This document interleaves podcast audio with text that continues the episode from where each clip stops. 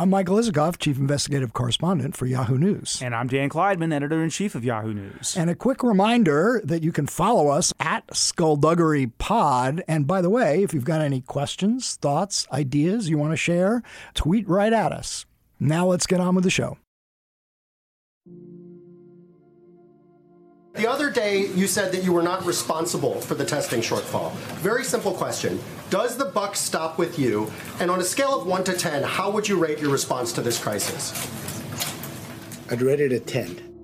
That was Yahoo News White House reporter Hunter Walker grilling President Trump on his handling of the coronavirus crisis and eliciting one of the more striking, though not really surprising, responses we've heard in some time.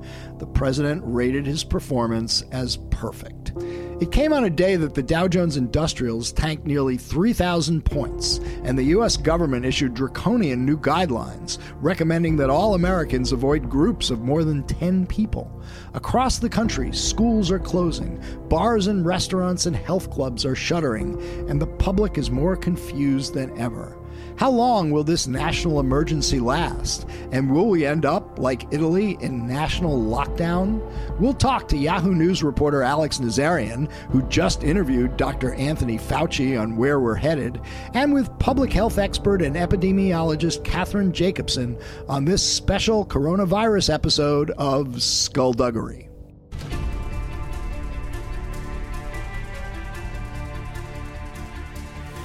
Because people have got to know whether or not their president's a crook. Well, I'm not a crook. I told the American people I did not trade arms for hostages. My heart and my best intentions still tell me that's true, but the facts and the evidence tell me it is not. I did not have sexual relations with that woman. There will be no lies. We will honor the American people with the truth and nothing else.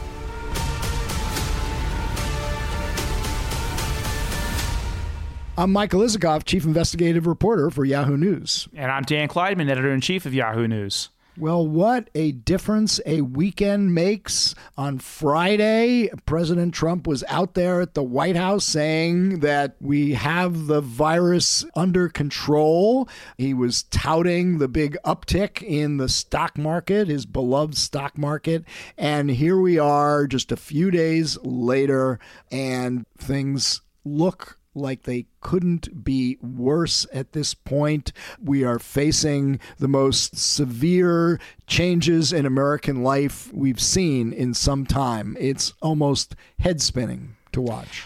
Well, uh, on some level, I am relieved that the president has finally, I think, begun to face reality here and how severe a threat this is. On the other hand, it's a little scary because for him to acknowledge that we're dealing with a really, really, really grave threat here suggests it really is that grave. So I've said this before. I have never covered a story, and at this point, I think I would say 9 11 included, where the story itself is reflected so personally in our everyday lives. Every American is dealing with this now. We all have to change our fundamental behavior. We have to change the assumptions we have about what it is to be an American. And um, this is a very difficult adjustment. And it is a huge test of our society and our ability to have that kind of collective response to, uh, to this threat. So I'm mildly encouraged. I've seen some changes in behavior among you know my own behavior. Look at us. I mean, we're, we're doing we're doing this from our homes. We're right. actually we actually had to learn how to record locally, a term that I didn't even know until this week. These two old guys have to figure out how to use technology for the first time. Talk about a change in our in our personal lives. Uh, you know, uh, I went into the uh, office today to pick up the equipment so we can do this podcast from home. And when I got back, uh, my wife treated me like a leper. Um, immediately had me change my clothes, hop into the shower, and uh, not touch anything in the house uh, until I had cleansed myself. So that's a sign, I suspect, of how a lot of people are reacting to what they're hearing on the news. But you know, we don't know. Is any interaction with any other person a threat to uh, our health right now? This is really perplexing.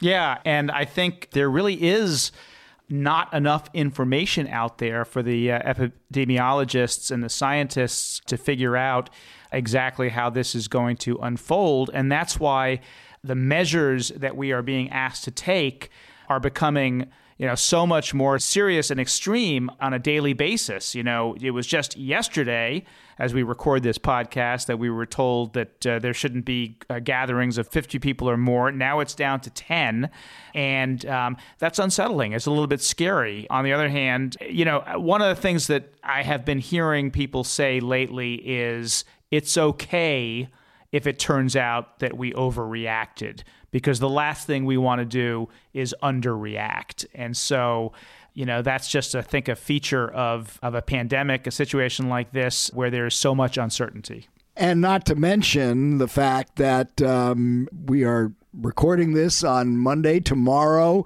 is another primary day. People are expected to show up at the polls and vote. How that is going to play out and whether people will show up. And if they do, will they get the virus? Will they get sick?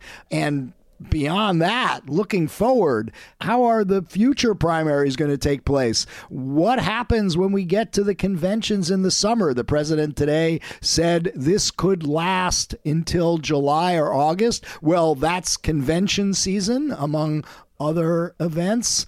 It's really amazing. And well, we've think... already seen we've already seen Louisiana postpone its primary. The governor of Ohio was talking about the possibility of delaying the primary where we are. Let's God hope that we're not in this situation in the fall when the presidential election itself is looming.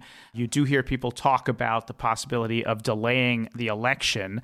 Um, I, well, I, I, that, think that, about and, that. Yeah, that is not, that. I, I looked it up. The date is not actually set in the Constitution. That is a, a statute passed by Congress the second first Tuesday in in November. So so it actually can be changed by congressional statute, but uh, let's hope that's not where we're going to well, end up. I, I suspect you may have uh, caused a, a, near panic in just raising that issue. Uh, the idea that our president uh, might try to uh, postpone the election so he can stay president uh, longer. We'll deal with that in future episodes, but right now we've got two great guests to talk to about where we are and where we're headed. Um, Alex Nazaryan, our colleague, who has just finished finished an illuminating interview with uh, Dr. Fauci himself and Kathryn Jacobsen. So let's get to it.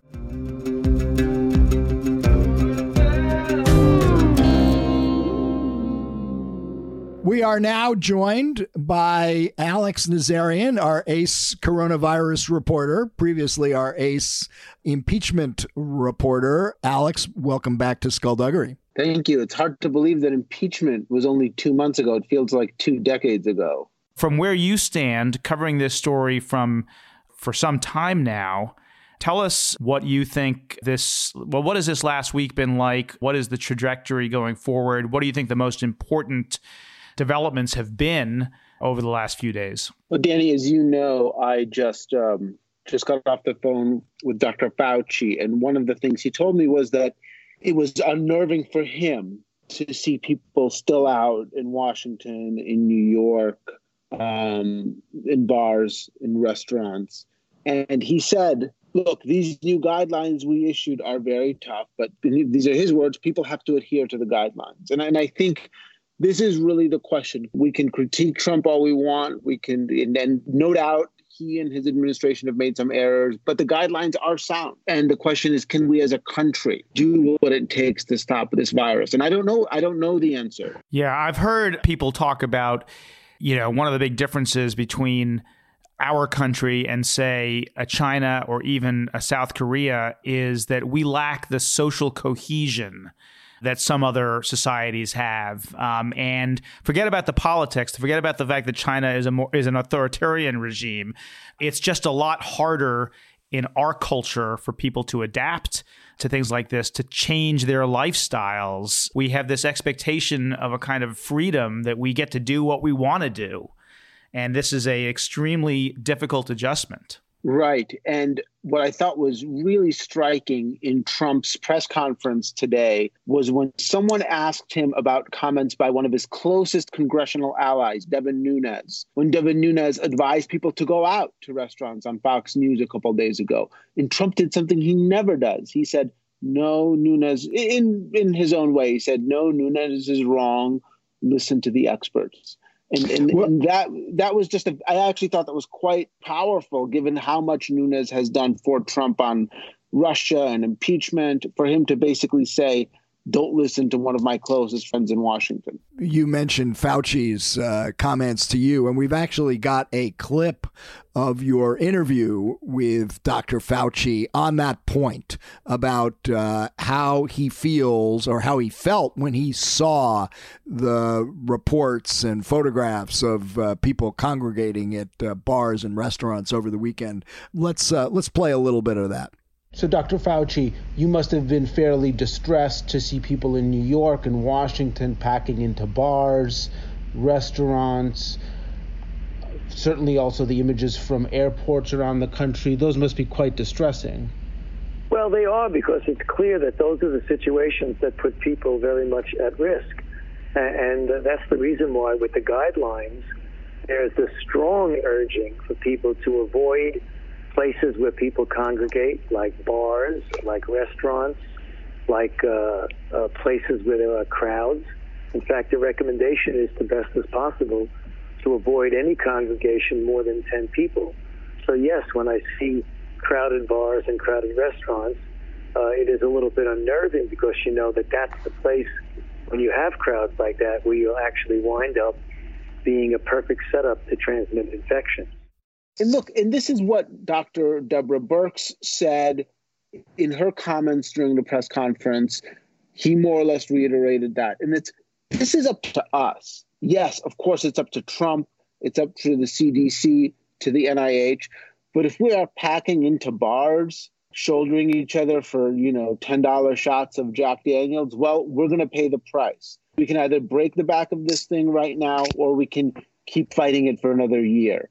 Speaking of time frames, I was really struck when Trump said that this crisis could last until July or August, right into the summer that was something we hadn't heard before. We'd been hearing timeframes of maybe four to eight weeks, but not into the summer. And my God, if it's going to go on that long and the restrictions, the recommended restrictions are going to be in place that long, what happens to the conventions? What happens to the Olympics? What happens to the entire election campaign? We're in an election season. How does it play out? To me, it's, it was almost mind boggling boggling when I heard Trump say that. So Dr. Fauci says that's sort of the outer bound. He told me that was the outer bound, right? Which is that is the absolute worst case scenario. But again, if we continue to treat this like a passing inconvenience, then we are looking at August. We are looking at July.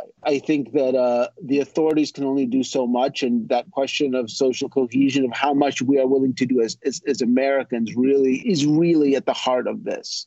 So, Alex, speaking of uh, your interview with Tony Fauci, and by the way, you're working on a profile that of him, correct. which I look forward to seeing. Fauci, by the way, who is the director of the NIH of Allergy and Infectious Diseases at the National Institutes of Health, He's become ubiquitous. He did the full Ginsburg on Sunday Yes. on all the Sunday talk shows. He's a kind of a reassuring figure, I think, for a lot of Americans. One of the things that is interesting to see, and, and you've become a kind of a student of Tony Fauci, is how he balances the need to tell the truth um, and be direct with the American people about what they're facing with the needs uh, to not alienate the president of the United Right. States and and keep that. So talk a little bit about how deft he's been at doing that and what you've seen in terms of that performance. And we know it is performance. Some do it better than others. Listen, Danny, you know as well as I do, you don't survive in this town in Washington for, I mean, four decades now without having some political skill. He's an excellent doctor, but he's also a very good politician. So let's go back to 1981 when he's sitting in his office and he gets a morbidity report about five gay men, I believe, in, in, in, Los Angeles suffering from some unknown troubling disease, of which I believe two or three had died. That disease, of course, would come to be known as HIV and AIDS. But who was president in 1981? Ronald Reagan. He would not mention AIDS for years. And it was up to Fauci to work on AIDS in an incredibly hostile political climate, while also facing down activists who accused him directly of not acting fast enough. And the fact that he became you know, friends with uh, the sort of the most prominent of those activists while remaining in the good graces of Republican presidents, including Reagan and George H.W. Bush. I think that's really incredible. It speaks to his skill at navigating these incredibly complex political but also cultural currents and not alienating people while also not sort of deceiving them. I really do think that that explains why he has been such a mainstay of Washington in its public health infrastructure for so long. Do you have any sense of how he thinks or responds when he hears or when he heard the president over the last few weeks seeming to dismiss the seriousness of this crisis, seeming to say it's all going to wash, not seeming to, saying it's all going to wash through, this is all going to blow over, don't worry, don't panic. Well, look, he himself told me people should not get panicky. Well, you never want people to panic, but you do want them to take it seriously. Right. And Trump's comments didn't actually uh, support that message. I think what we're seeing in Trump is a real shift in the last couple of days, especially today. So I think that, and you could sort of see in the mood in the briefing room from Fauci, from Birx, it was a little bit of a lighter mood because I think it was finally apparent that Trump gets how serious this is and that they don't have to step around this very issue of we think this is serious but our boss doesn't so work with us here. Now everybody is really on the same page and you could sort of tell just in the way the briefing went. There were fewer questions about do you think this is a hoax are you taking this seriously? It's clear that Trump is taking this seriously. And I think there was no point when that was more obvious than when he said, listen, the markets will take care of themselves. Let's beat this disease first. You know as well as I do, he cares about nothing like he cares about the markets. And he seems to say the markets aren't the foremost thing here. How about when he got the question from our Yahoo colleague Hunter Walker to rate his performance and he put it at a 10. Well, he's going to be Trump, right? But there was something very interesting. Our colleague Hunter, who, you know, went in, you know, went into the briefing room, which uh, that takes some backbone to go into a small, narrow room. You know, I admire him for doing that. I think there were more than 10 people there, by the way. So this higher briefing was in violation of the new government recommended guidelines. And the room is very small. It's a small windowless often pretty human room. I, I, I would not want to be down there right now, but I'm glad that he and others are, are courageous enough to go in. Uh, but he asked Trump about whether he takes responsibility for testing. Now, in the past, Trump has explicitly blamed Obama for sort of a poor testing infrastructure, which I don't think is a fair criticism, but that but Trump has made it. This time around, he started to do it, and then he went back and he said it was they had different concerns. They didn't have to have a testing regime like we have to have now. So certainly he didn't say any, he didn't praise Obama. He didn't take responsibility, but he also didn't do the the sort of the vituperative blaming that we've become accustomed to. So I think there really was a sign there. So, speaking of, of testing, uh, you did get to ask Tony Fauci the question that I've been obsessed right. with, and I don't think you got a I fully satisfactory answer. But I'd like to hear. I'd like you to try to tease out, you know, wh- what he said. My, my question, of course, is why did the CDC not go with the WHO approved test developed by German scientists. That cost us a few weeks, a few precious weeks, which meant that uh, we didn't know how many people were out there with the virus, you know, spreading it to other people. So, what did he say? He said, uh, you know, I, I, also was not satisfied by the uh, by his answers. He said, look, it was a complicated issue, and I don't think it was anybody's fault and let's look at the future, not the past, which of course is an understandable response. He doesn't want to litigate this thing, but I think we need to know, right? I mean, we need to know why tests were available Yeah, and not I- used. And I didn't get a good Look, and I get that. I, I, I understand why at a moment like this, we're in the middle of the crisis, the numbers are going up, more people are going to get sick, more people are going to die, that you don't want to spend your time on recriminations.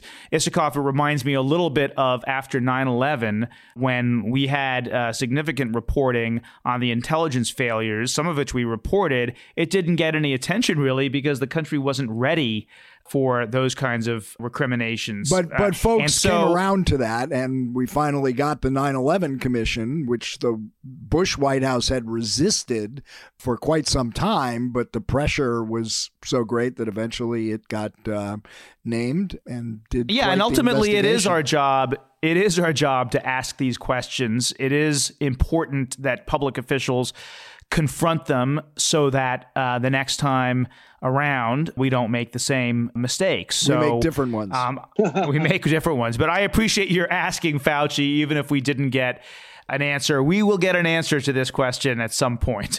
I would be remiss since you're you're my boss. I, I, I am following this issue, but I've gotten nothing satisfactory. And uh, Yeah, it's con- it's strange. Uh, it's just the tests were out in China on January 16th. Why didn't we have them? I, I, it is an absolutely a fair question to continue to ask. I got a question for you, which uh, on the vaccine front, Fauci has been saying for some time it could take up to a year or a year and a half before we actually have a vaccine that people could take that could protect them from this virus. That seems like a really long time. And given we're in a national emergency here, is there any hope or prospect that we could see something sooner? And is there a Manhattan Project like campaign effort right now going into developing such a vaccine?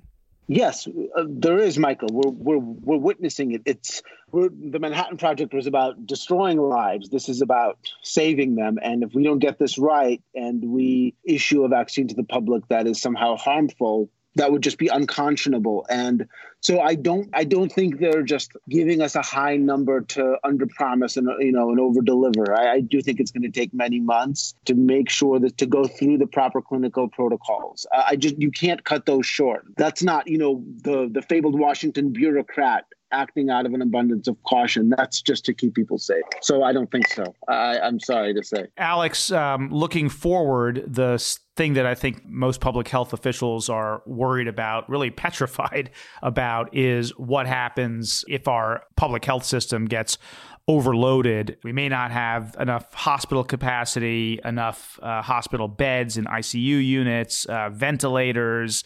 You can imagine, you know, crowds at emergency rooms and in hospitals and you know horrible choices that doctors are going to are going to have to make about who gets a ventilator and who doesn't give us your sense of where we are in terms of that situation Well, Danny, we don't have enough ICU beds. We don't have enough respirators, and we don't have enough time. But we may, if we flatten that fabled curve, and, and Dr. Birx said this if we flatten that curve, if we keep people from getting sick, we won't need those respirators. We won't need those ice, those beds in the ICU. That's really what we should. If we get to the point where we're rationing care, we've lost this battle.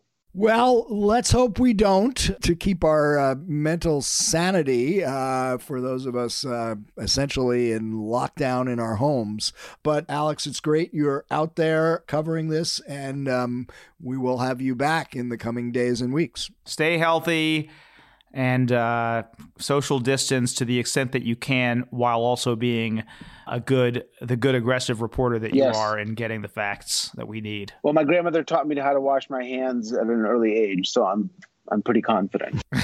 Thanks, guys. okay All right.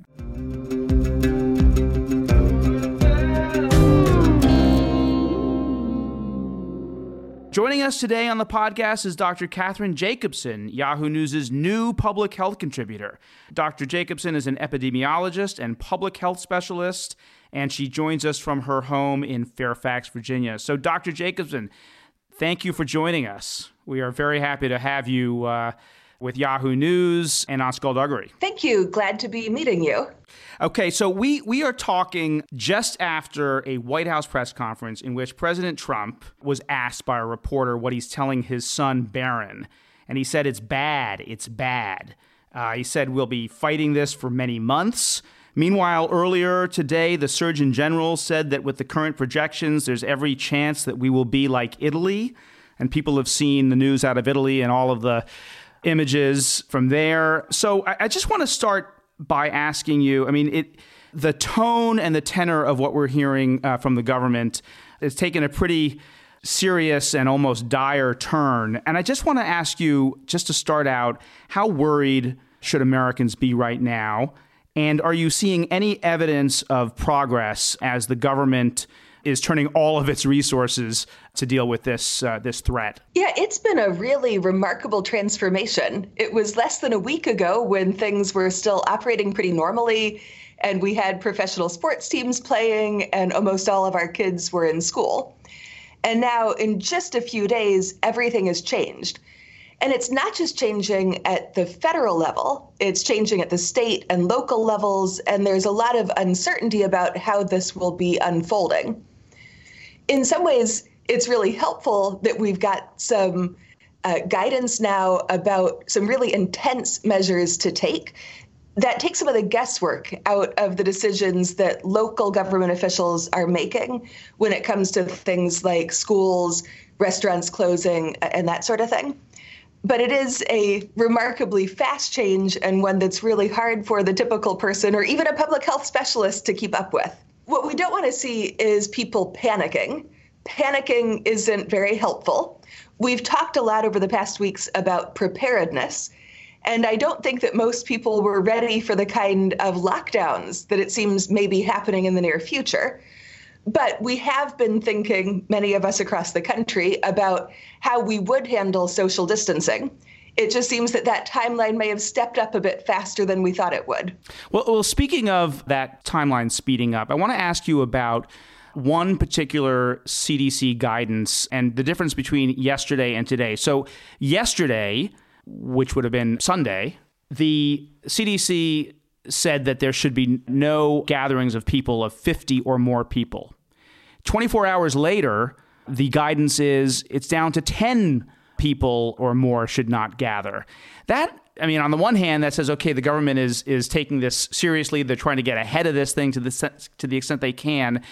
But it also, I think, might be unsettling to people that uh, if it's 50, uh, then why not 20? Why not 10? Well, now it's 10. Why not 5? Maybe we shouldn't be sitting across the dinner table from from our child. I mean, how does a public health official assess these kinds of changes and give us some sense of what does the government base this on? So, first of all, there's no magic number.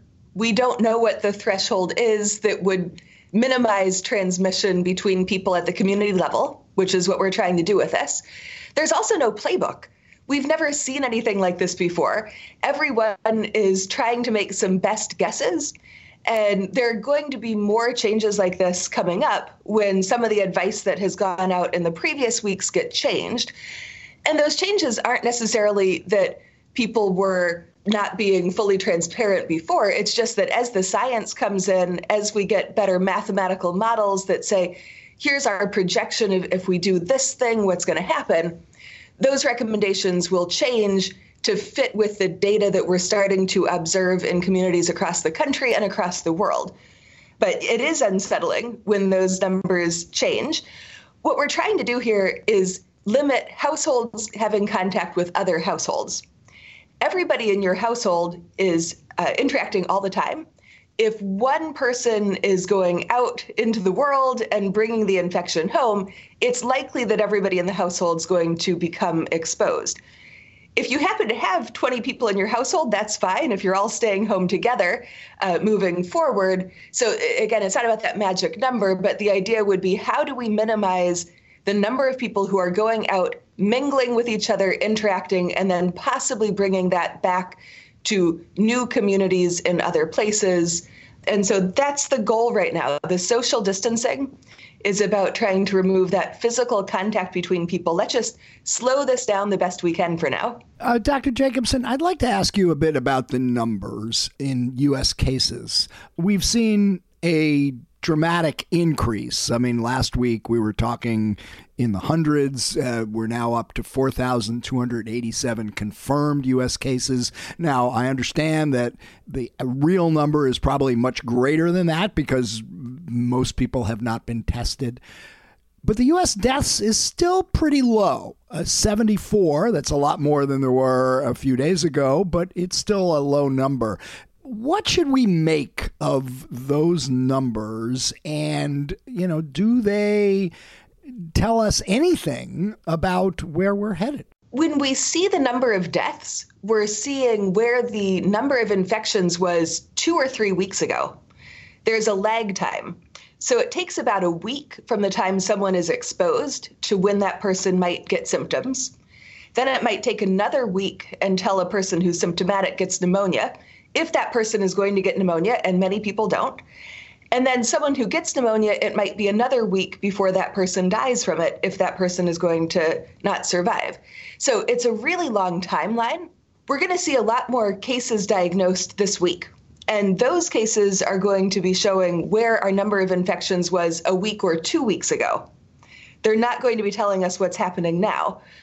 We're not going to see the effect of whether these social distancing measures are limiting the number of new infections for another week or two. So the data that are coming in tell us about the past, not the present. What and, we do and, know is as more testing happens, there's going to be a lot more diagnoses coming in this week. We will start to see the number of deaths go up. And it's going to be a little hard to remember that that is the pre social distancing situation. And one of the reasons that we don't have an accurate account of, of the numbers yet is because of the testing issue, because it took so long for us to ramp up testing in this country. And I want to ask you one question that I have not been able to get a, a clear answer from from anybody, which is at the outset of this, uh, what was not even called a pandemic yet, but this outbreak in China and uh, and then in, in other countries, um, but before it became to the United States, the WHO approved a test, a test that I believe was developed by German scientists. The CDC chose not to use that test. They said they were going to develop their own. We all know now that that test, it took a while for it to get online. It was flawed. Those delays meant that we lost uh, a fair amount of precious time. Do you know why the CDC would not have accepted the WHO approved test? Can you explain that to our listeners? I wish that I could, but I, like you, am not entirely sure how those decisions were being made. I think that a year from now, there will be lots of people in lots of countries looking back to China, looking back to South Korea, Japan, Iran, Italy, the US, everywhere else, and saying, what could we have done differently? Now is probably not the time to invest too much effort in looking backwards when we need to really be focusing on the next couple of weeks and how we try to mitigate the possibility that this becomes even more extreme than we're projecting. Doctor, you're um, doing this um, interview from home. Tell us a little bit about what practices you are following right now. Are you going out? Are you going to the grocery store? Do you have family members who are mingling with other people? I am going to do my best as a public health professional to follow whatever guidance comes out of the CDC. So I had my shopping list. I was planning to go get more groceries today or tomorrow, and I've decided I'm going to eat what I've got in my pantry and try to avoid going out here in the near future. There's no need when I've got some food in the pantry to rush out. Um, I'm going to let other people who maybe didn't have time to stock up get the supplies that we have there now. I've told my parents that I really don't want them out interacting with other people they're getting groceries delivered, and I've asked them to keep that up until I tell them that they're uh, able to go out and mingle again.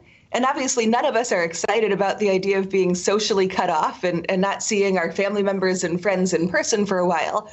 But if we take this seriously for a few weeks, we can shorten the timeline until we get this under control. Let me let me ask you because uh, uh, my family is ordering groceries to be delivered as well. But even that, I mean, somebody is delivering those groceries. They're touching the bags they're in.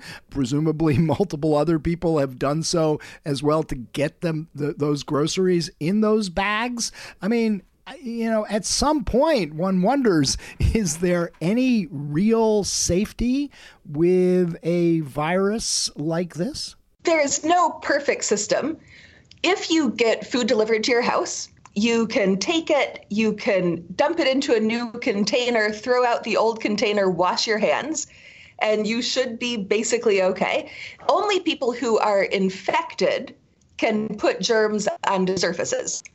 So if the person who's delivering the food is not infected and the other people who handled it are not infected, they're not going to be putting those germs onto your food packaging. That's part of why public health officials are saying if you feel sick, please stay home. We want to make sure that sick people who know that they're sick, who are symptomatic, are not contributing to the spread. Obviously, there are some challenges with asking certain people, like delivery folks and restaurant workers, to be working but we do know that essential personnel isn't just doctors and nurses and other healthcare workers. Essential personnel includes law enforcement officers and other safety officers. It includes restaurants and grocery stores. It includes the people who run our public water systems and keep the electricity and internet going. So there are a lot of people who are essential.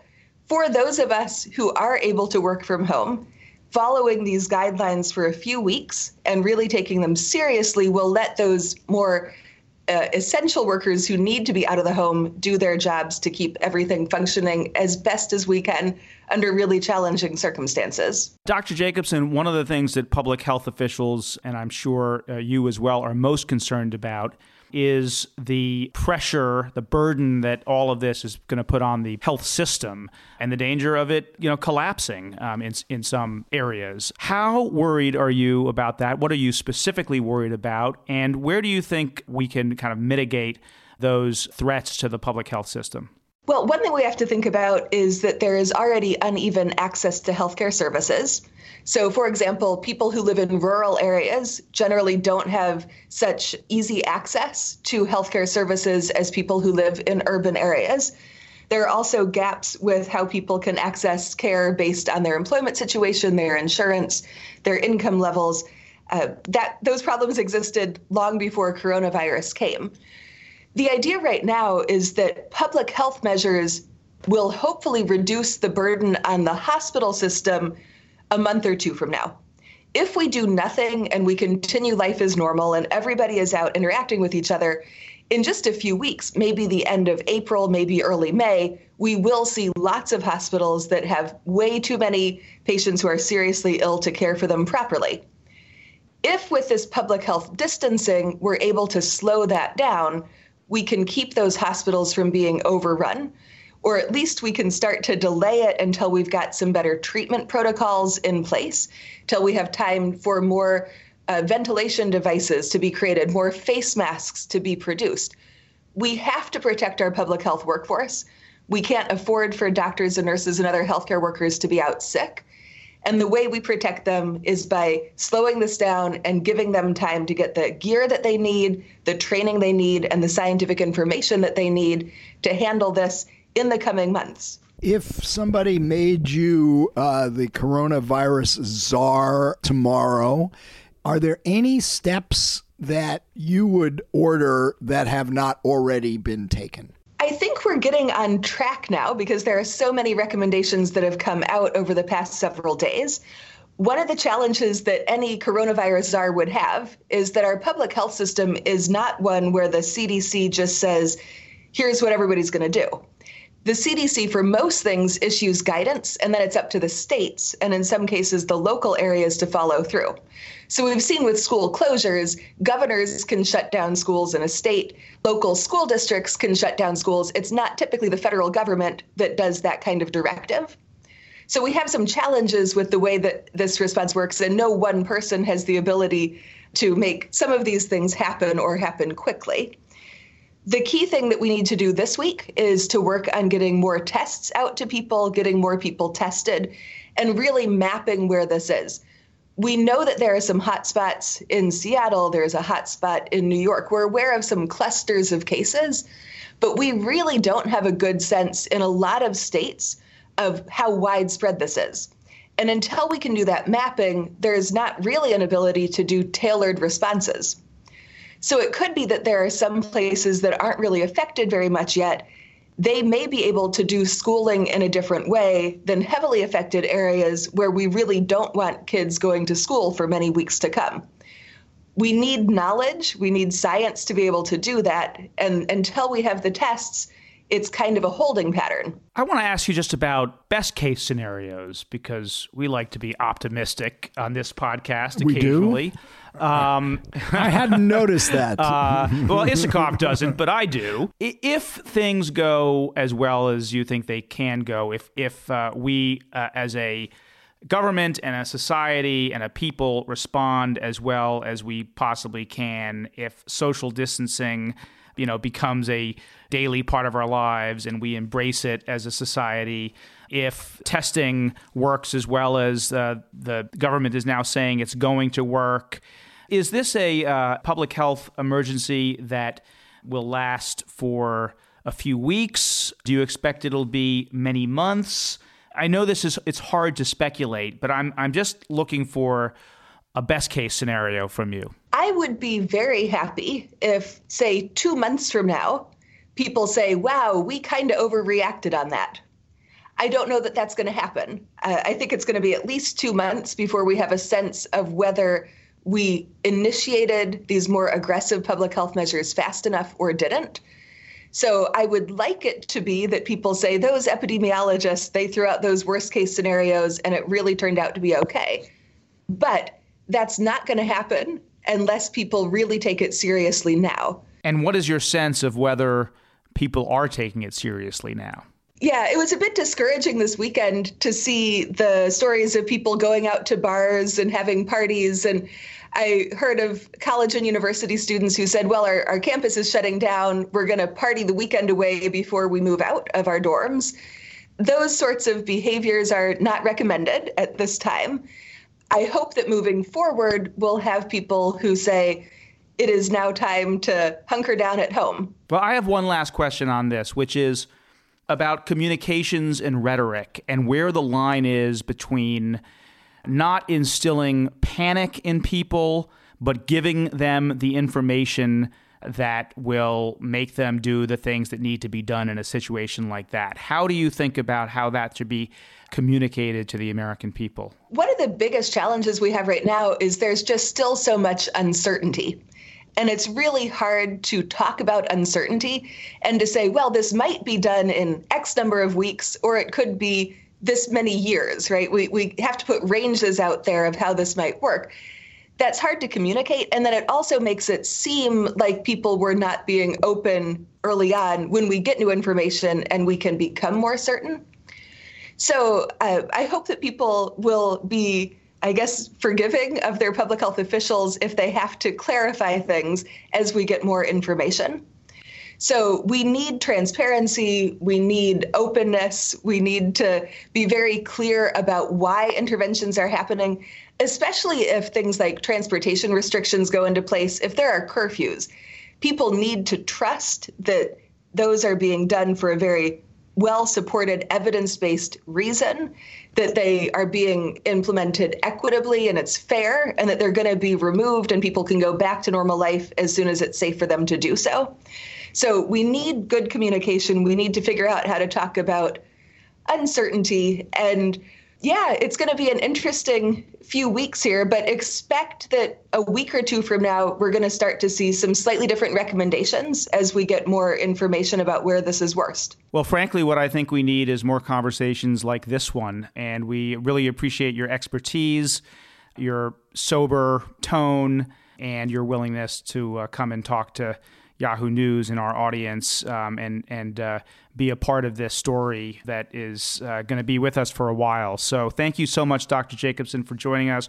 We're delighted that you uh, have come on board as our public health contributor and expert, and we look forward to talking to you again soon. Yes, we'll talk again soon. Be safe, everyone, and please do try to listen to those recommendations and follow them.